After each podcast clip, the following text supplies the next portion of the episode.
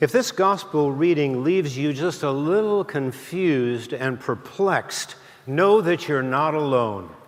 What I mean is that this certainly does not sound like the Jesus that we all know and love, does it? This morning, we're going to take a close look at just what this gospel is saying and what it actually means.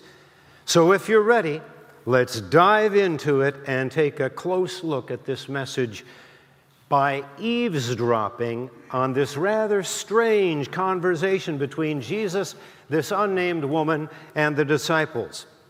But to do so, first of all, we want to take a look at the larger or wider context that this passage falls into.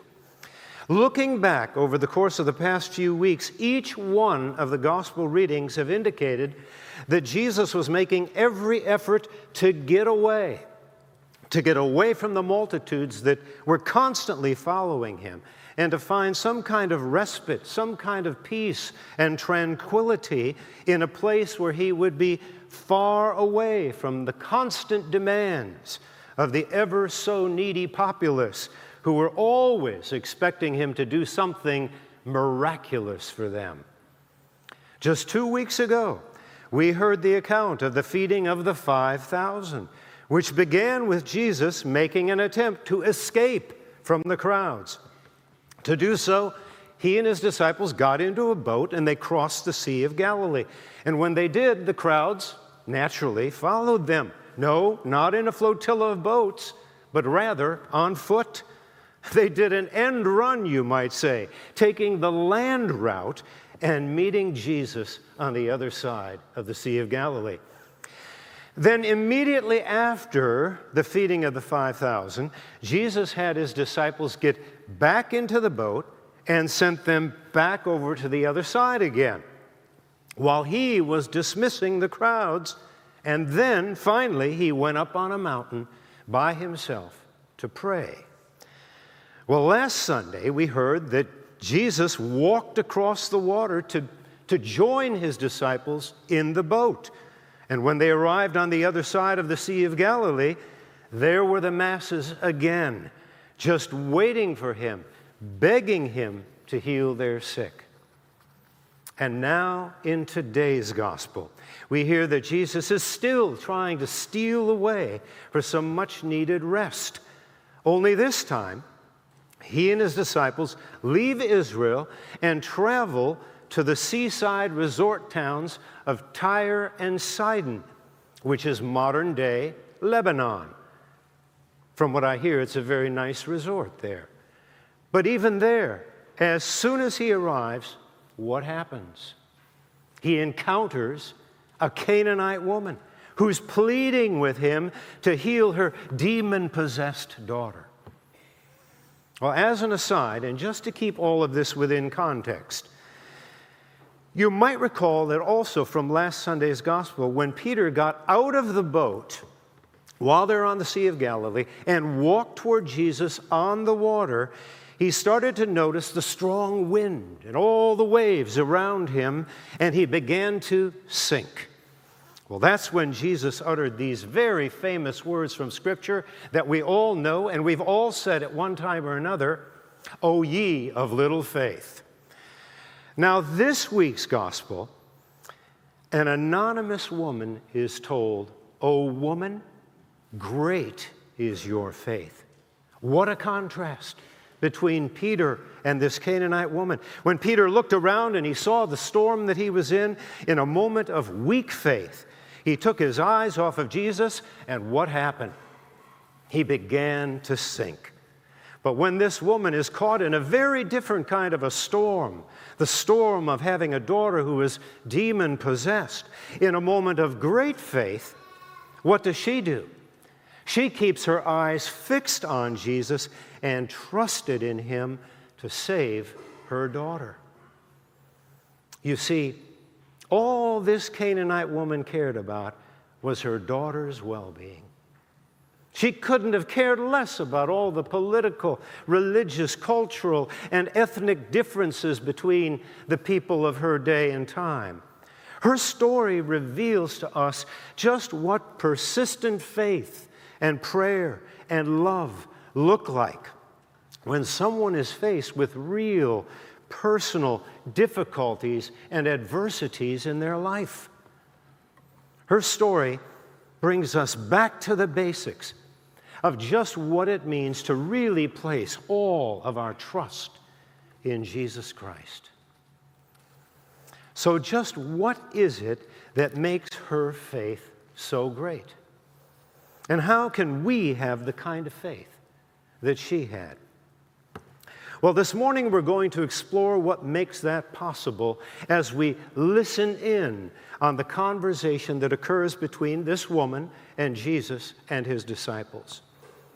We've already heard that Jesus finally got away. He withdrew from where he had been and went into the district of Tyre and Sidon. Tyre was 25 miles north of Galilee, and Sidon was yet another 25 miles north of that. This would have taken he and his disciples several days, if not weeks, to get to where they were going. He was traveling into Canaanite lands. What does that mean? Well, those were the lands where the people who lived there were the ancient tribal enemies of the Israelites. They were pagans. They had many gods or no gods. What's more, the Canaanites were people that the Israelites were to destroy when they entered into the promised land under the, leader, uh, under the leadership of Joshua, which, by the way, was the only man in the entire Bible who did not have a father. Did you know that? Joshua, the son of Nun. That is N U N. Well, just checking to see if you're listening. I don't know where that came from, but I don't think it was the Holy Spirit.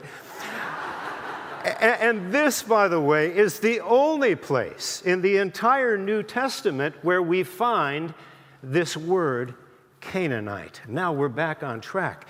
And as far as we know, this was the only time in Jesus' entire ministry when he ventured out of Israel and into the territory of the Gentiles, the non Jewish people.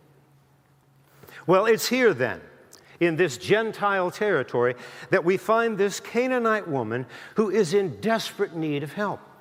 Matthew writes, She came to Jesus and cried out, Have mercy on me, O Lord, son of David. My daughter is severely possessed by a demon.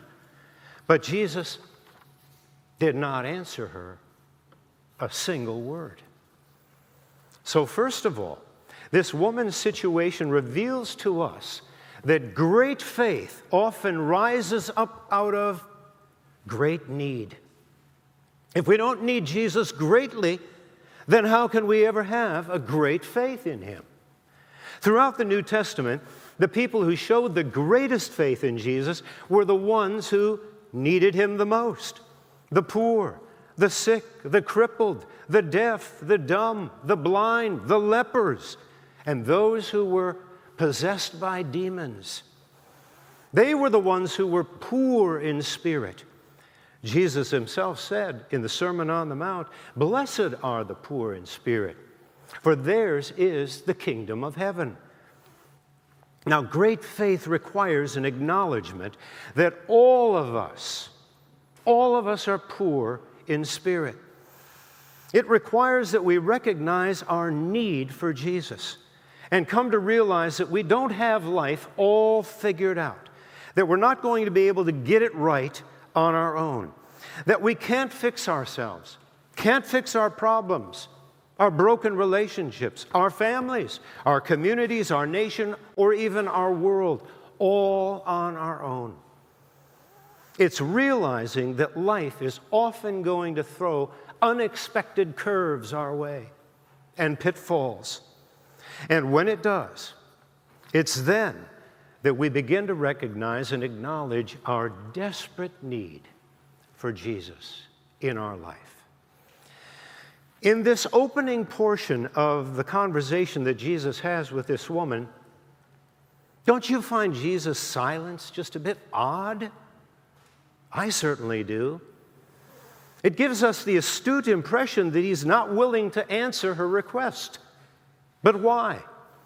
Because she was a Canaanite and there was such a great rift between the Canaanites and the Israelites? Or because she was a woman and he was a man? That would have been a cultural difference in their day. What's clear is that she loved her daughter dearly and she was desperate.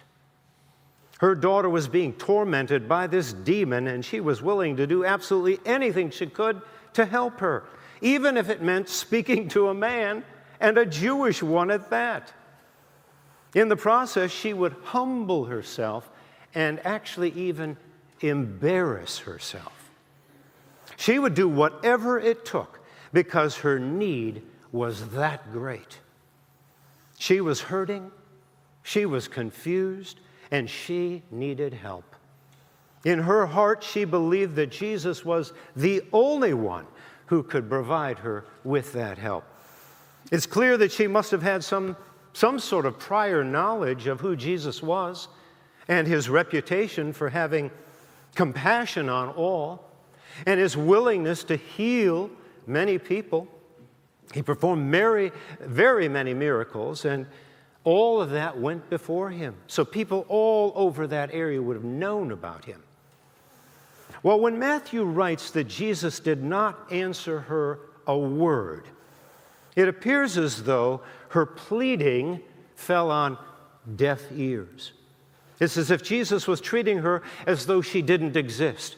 She must have been asking herself, why won't he respond? Why won't he even give me the time of day? Is it because I'm a Gentile and he's a Jew?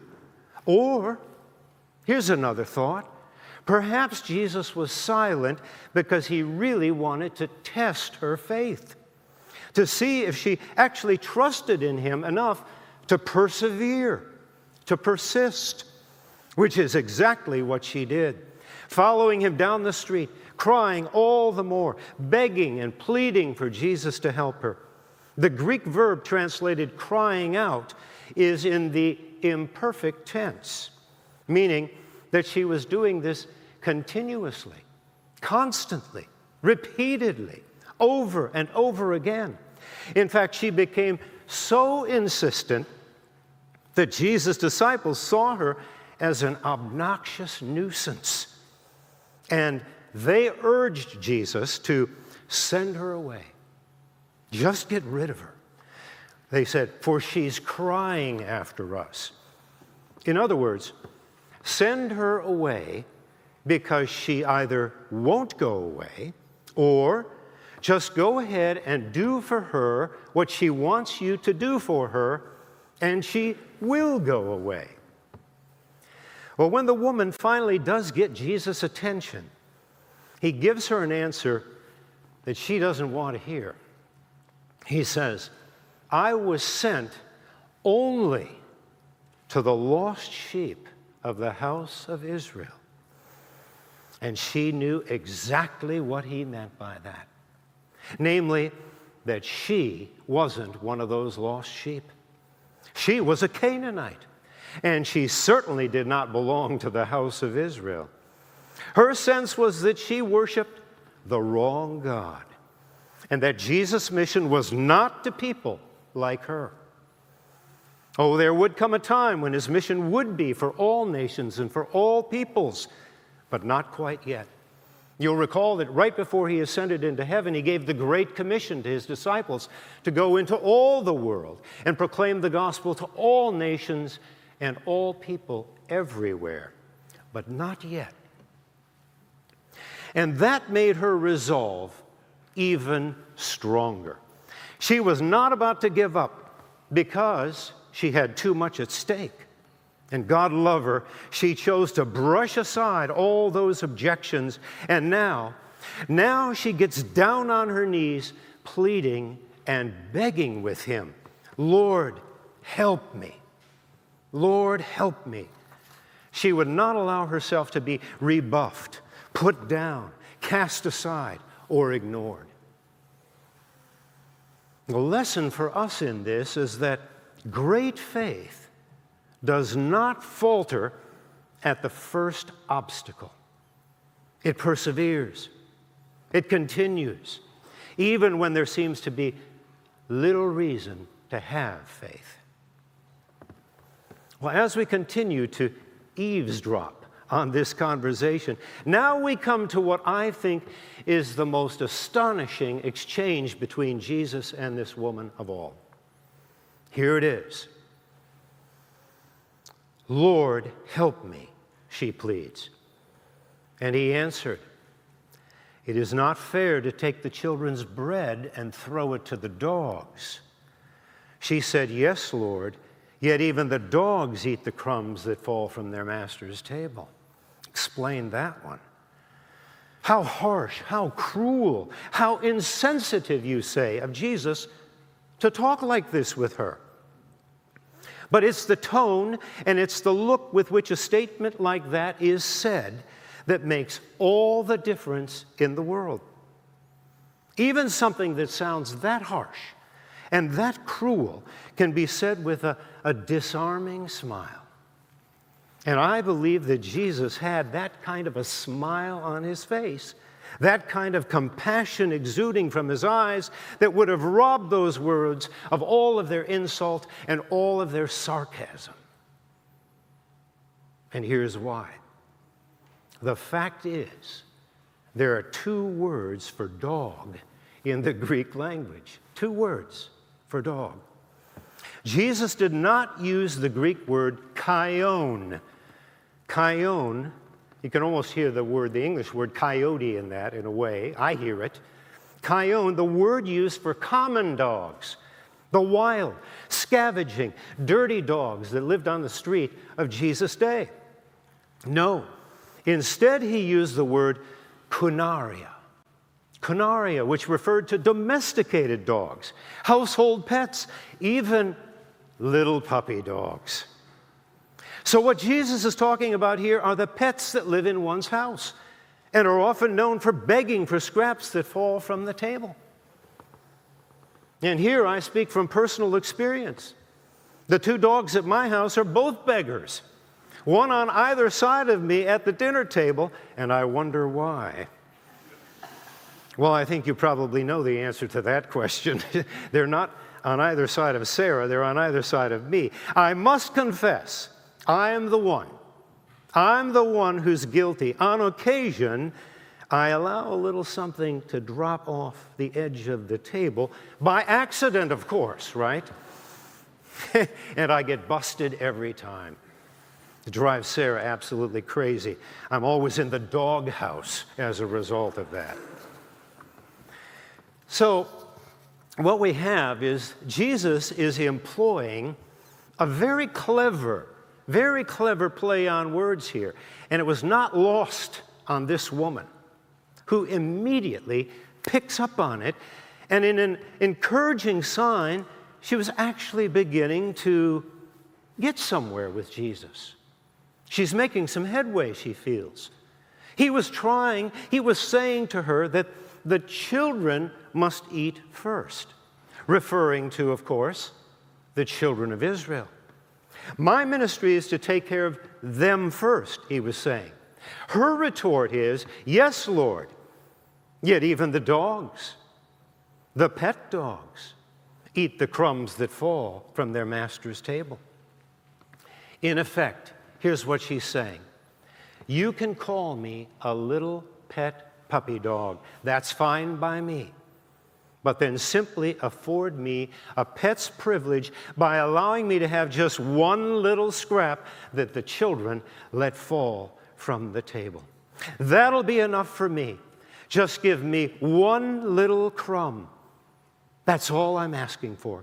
In other words, even the smallest crumb, the smallest gesture of compassion and kindness you might show me would be sufficient to heal my daughter.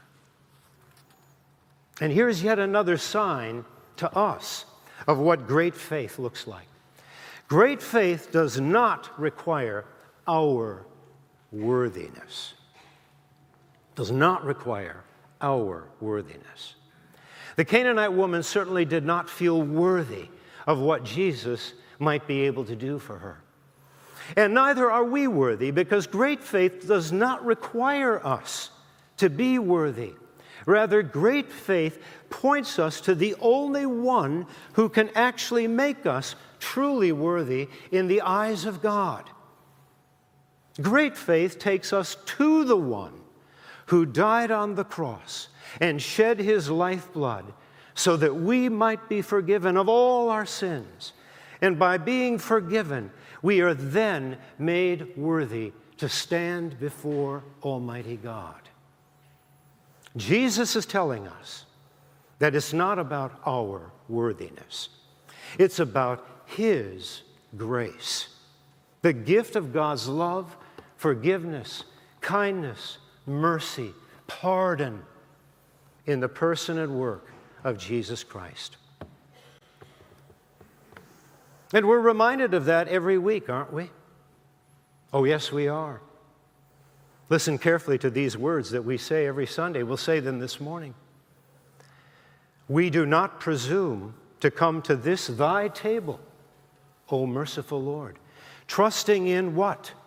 Our own righteousness. No, but in the manifold and great mercies.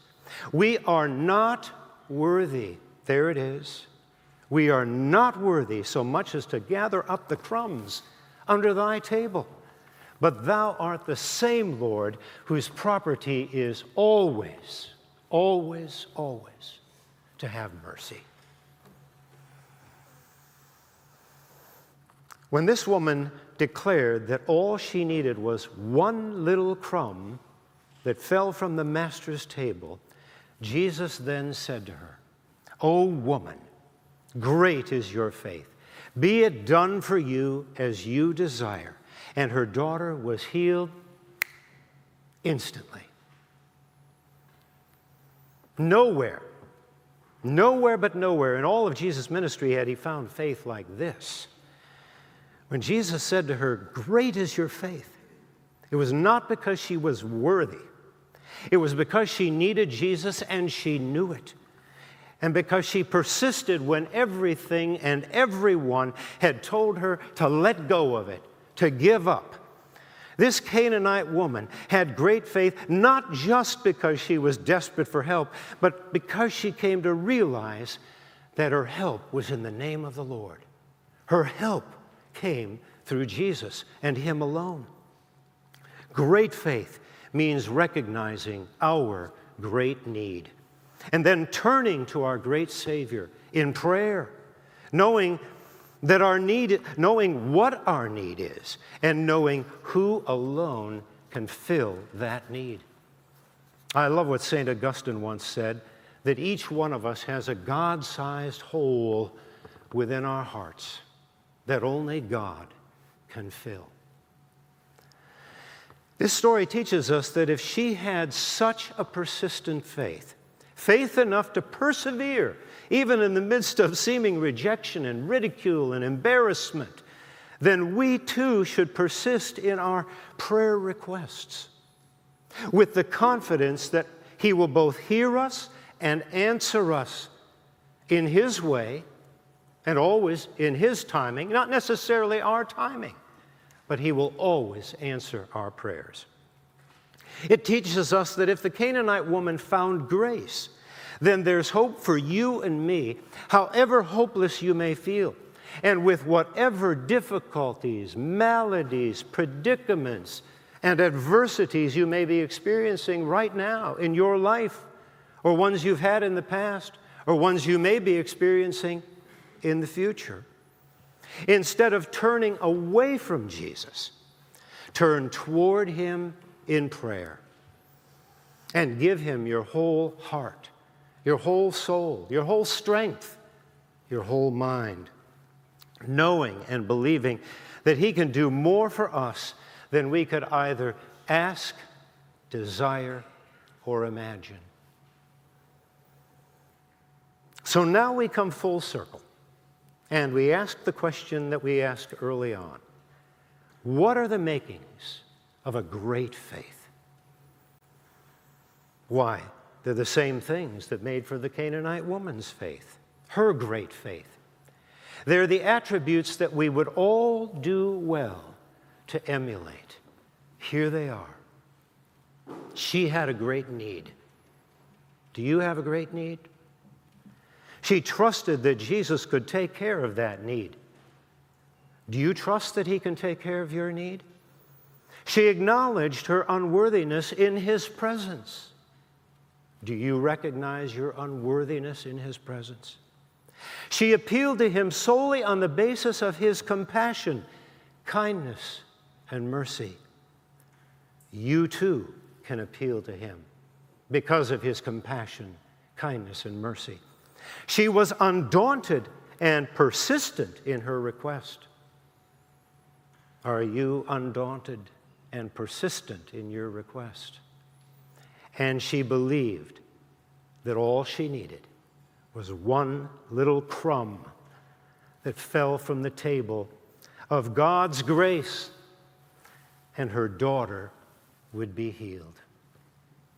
May God grant that each one of us would have a great faith like that.